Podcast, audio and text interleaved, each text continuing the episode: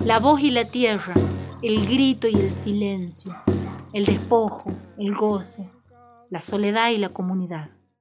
La palabra anónima para ser de todes, para ser libertad. Y ellas, ellas que inventan, que recuerdan, comparten y dejan volar. En ellas la copla, que viva y eterna viva nueva. Copla Viva, un podcast cantado con caja, una producción del Centro Cultural Kirchner. Carmen Guerrera. Herrera. Herrera. ¿Y cuántos años tiene? 36. ¿Y es nacida aquí en Chile? En Anguina. En Anguinam. Bueno, ¿y, la, ¿Y las vidalas que va a cantar a usted dónde las aprendí? Yo las aprendí aquí, ¿no? Aquí, en Chilecito. Sí. ¿Quién se las ha enseñado? Eso las saco yo por sí mismo, nomás.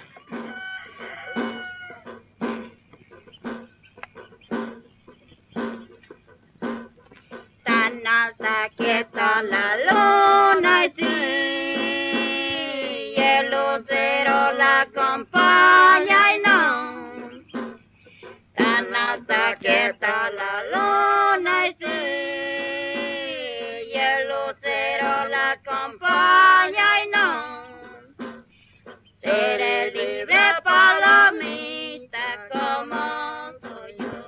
Baguala y Vidala pertenecen a un mundo secreto en el reino de las canciones folclóricas. Desprenden una experiencia de raza y una fuerza de siglos. Las bagualas son furias, las vidalas son penas, lamentos de amor, el mal pago de los sentimientos, ceremonia de las raíces trémulas. Ambas son cantos llorados que braman y gimen en los valles calchaquíes. Nuestro vallisto tiene el culto del silencio, de modo que cuando canta se le abren las vísceras. No usa el do de pecho, sino el do de sangre y llaga, estallido que va a parar al cielo de la intemperie infinita. Bueno, acá está el trasfondo romántico de Leda, ¿no? Fabiola Orquera es investigadora de CONICET con lugar de trabajo en el Imbelec, en Tucumán. Su especialidad es cultura de esa provincia. Se dedica especialmente al folclore, al cine y a la literatura. En el folclore ha trabajado mucho sobre las trayectorias de Pepe Núñez, Atahualpa Yupanqui y del Chivo y Leda Valladares. De aquí proviene esta invitación a participar en este podcast Copla Viva, sobre todo a partir de- del trabajo de recopilación de Leda, ¿no? ¿Qué edad tiene don Juan Malboa? 76 años. 76. ¿Y esos cantos de dónde son? Criollos. ¿Pero de aquí, de Belén son? ¿No los ha traído de otro lado? Nada. ¿Y esto los cantaban sus abuelos? Eh, familia, Bien, familia, parientes, tíos. Son de los tiempos de antes. Ella estaba un poco en contra, digamos, eh, del canto lírico, eh, le parecía que era muy artificial y en cambio defendía este canto salvaje, ¿no? Eh, que a ella lo llamaba así, al canto, canto silvestre, ¿no? que era este, más visceral.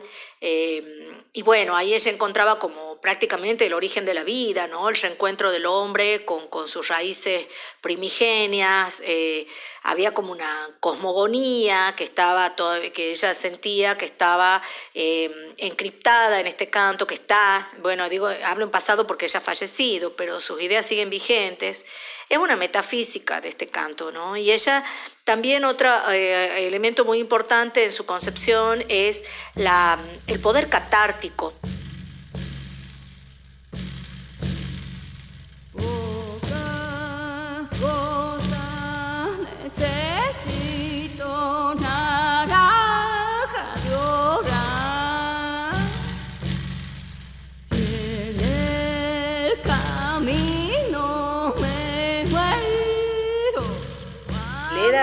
Es la que pone el acento en la vertiente indígena y le llama el canto ancestral, ¿no? Que ella eh, está la, la- la idea de que se remonta hasta a incluso antes de, de que los incas se establezcan su señorío en esta región.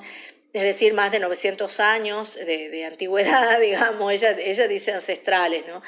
Eh, o por lo menos eh, también después recibe eh, la influencia de la cultura española, ¿no? Durante la colonia.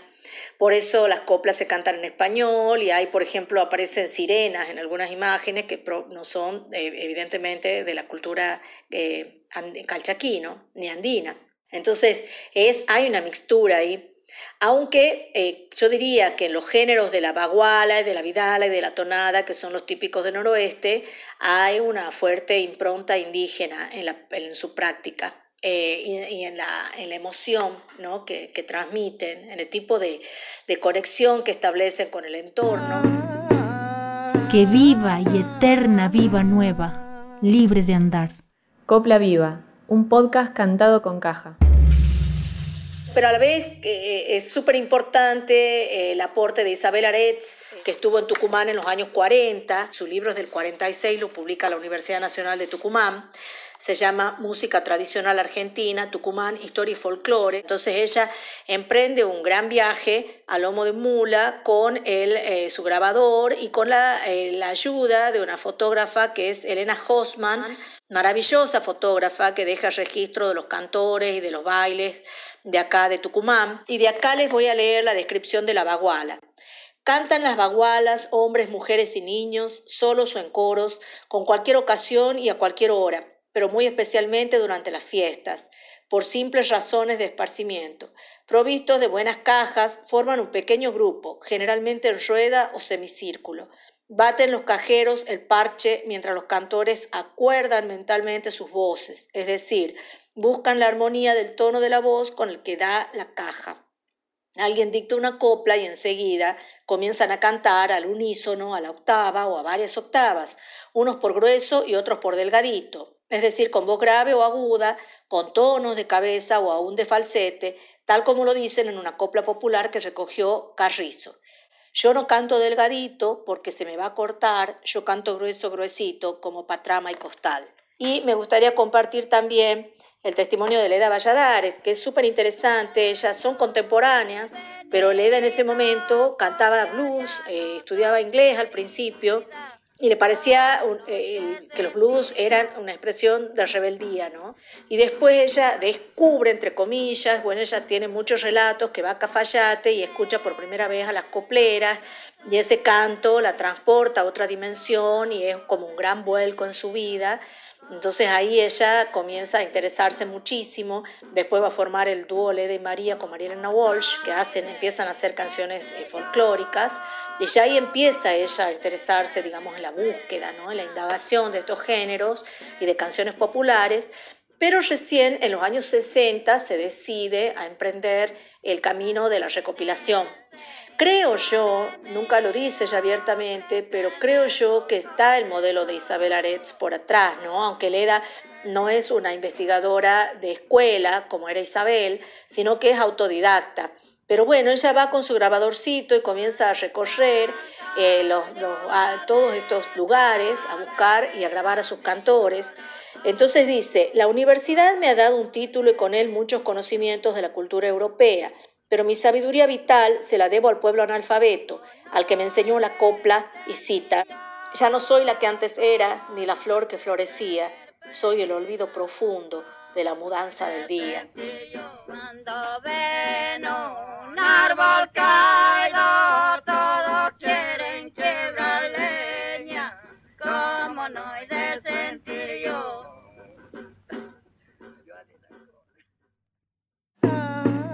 Que viva y eterna viva nueva, libre de andar. Copla Viva, un podcast cantado con caja.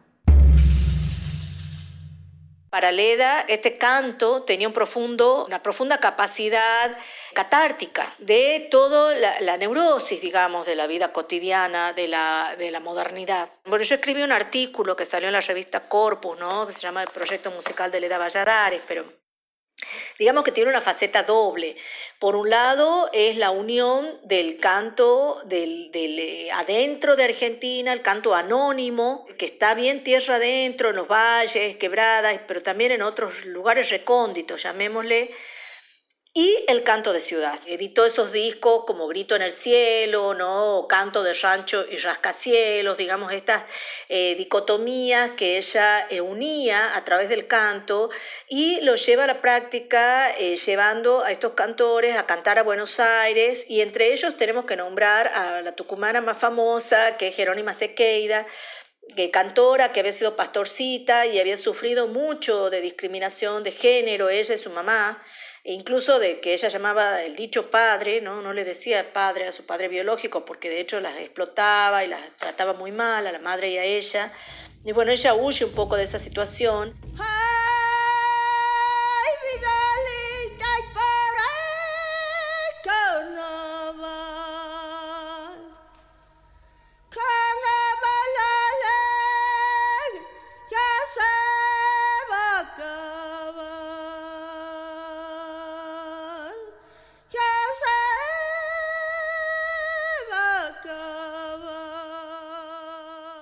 Cuenta en la autobiografía que se la registra Leopoldo Brizuela en el libro Cantar la Vida. Jerónima eh, había bajado a Maicha porque había escuchado eh, hablar de Eva Duarte, ¿no? que le daba el documento a las mujeres, que le daba una entidad, ¿verdad? cierta defensa, de, que la mujer adquiría cierto, este, una entidad jurídica y además ella quería que sus, que sus hijos vayan a la escuela.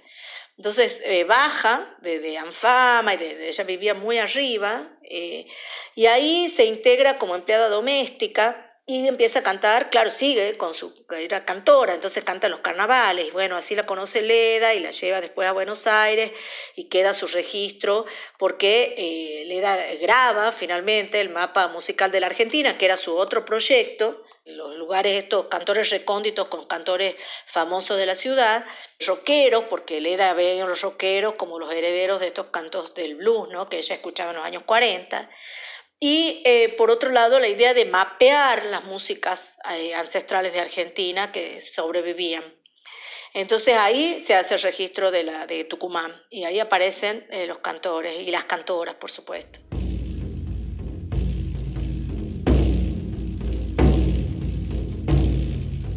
Eso era cuando yo ya estaba en la mancha. Primero en serio cantaba de otra manera, pues en las señaladas de cabrito. Y trasnochaba también.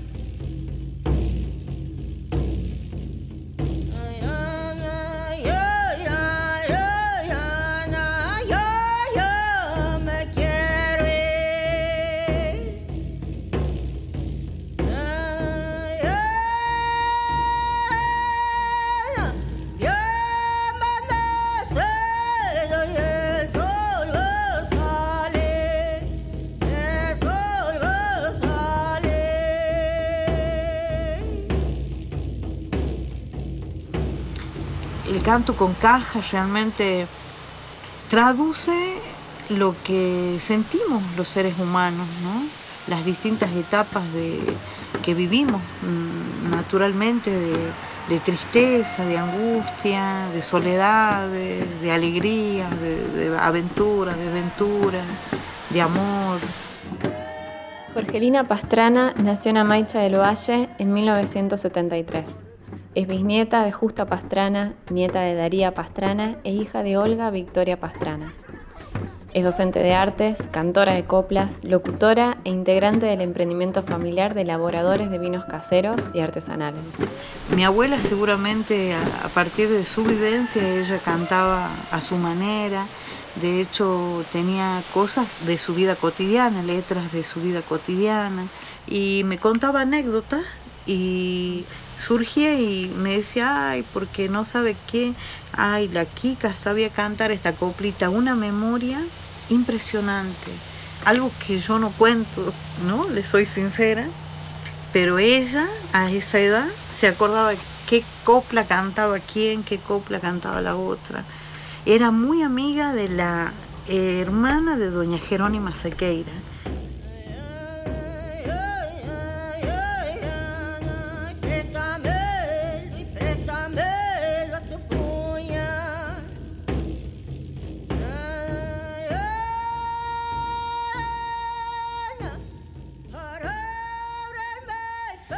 La Jerónima era una persona media tímida. Eh, nos contaban cómo ha surgido su, canto, que ella trabajaba en, eh, bueno, este, limpiando ahí en la casa de los Segura, eh, que era una familia ¿no? Este, con, un poco de adquisición, digamos, con poder adquisitivo en su momento. Y uno de los hijos, o de, no, de los yernos de los Segura, de don Justo Segura, de esa casona grande que hay en Amaicha, le escuchaba cantar de noche o en algún momento y que ella cuando la veían dejaba de cantar. No, ya no quería, ¿no? como que le daba vergüenza.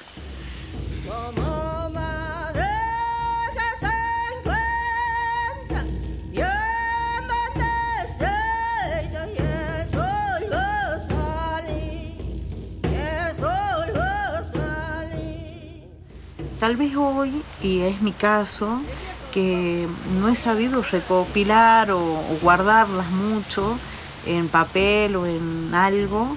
Este, entonces eh, me gusta mucho cantar, escucho las copleras, pero ya hay una mixtura, ya este, hay una influencia. Por ejemplo, acá se canta el hoy hoy, que, que bueno que se conoce a Maicha por ese canto que es una tonada y después la coplita y bueno, y va intercalada. Eh, pero eh, el hoy hoy primero surgió gutural, digamos así, más bien como un lamento, y después ya se ha ido incorporando coplitas alegres este, en medio, ¿no? coplas al carnaval, coplas para, o sea, a la Pachamama, se canta mucho el hoy hoy.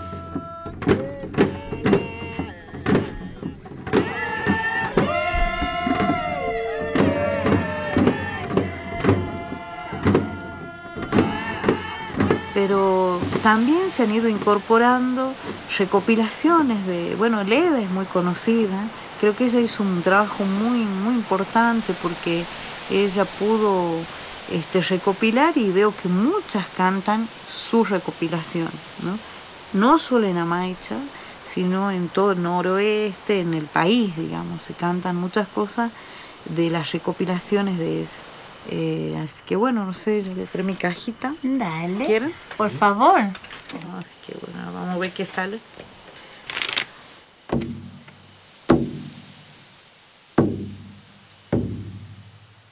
Mañana por la mañana será mi despedimiento. Alejas tierra me voy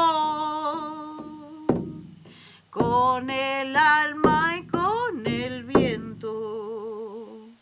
Ay, ay, ay, ay, ay, sentida me voy de aquí, de las penas de este mundo.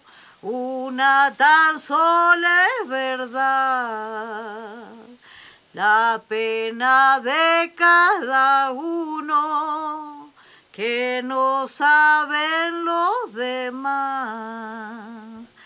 Ay, ay, ay, ay, ay, sentida me voy de aquí. Ya viene la triste noche pa' mí que vivo penando. Duerman los que tengan sueño, yo los velaré cantando. Ay, ay,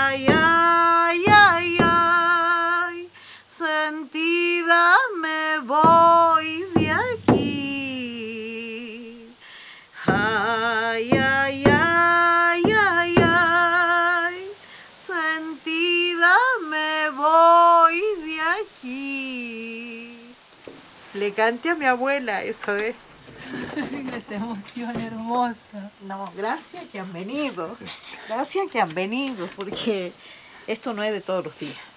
Y no la canto siempre, ¿no? Este, la canto en muy raras ocasiones. Esto está en la recopilación de Leda. Sí. Pero ella la cantaba de una manera distinta, mi abuela. El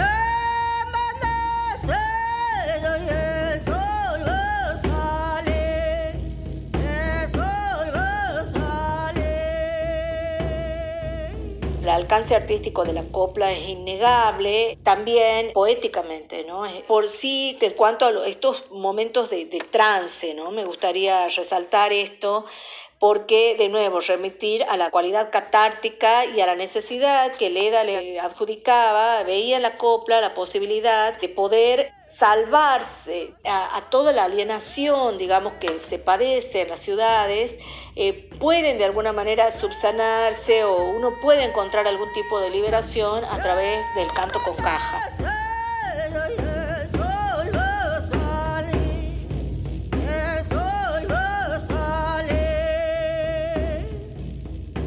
En ellas la copla, que viva y eterna viva nueva, libre de andar. Copla Viva, un podcast cantado con caja, una producción del Centro Cultural Kirchner.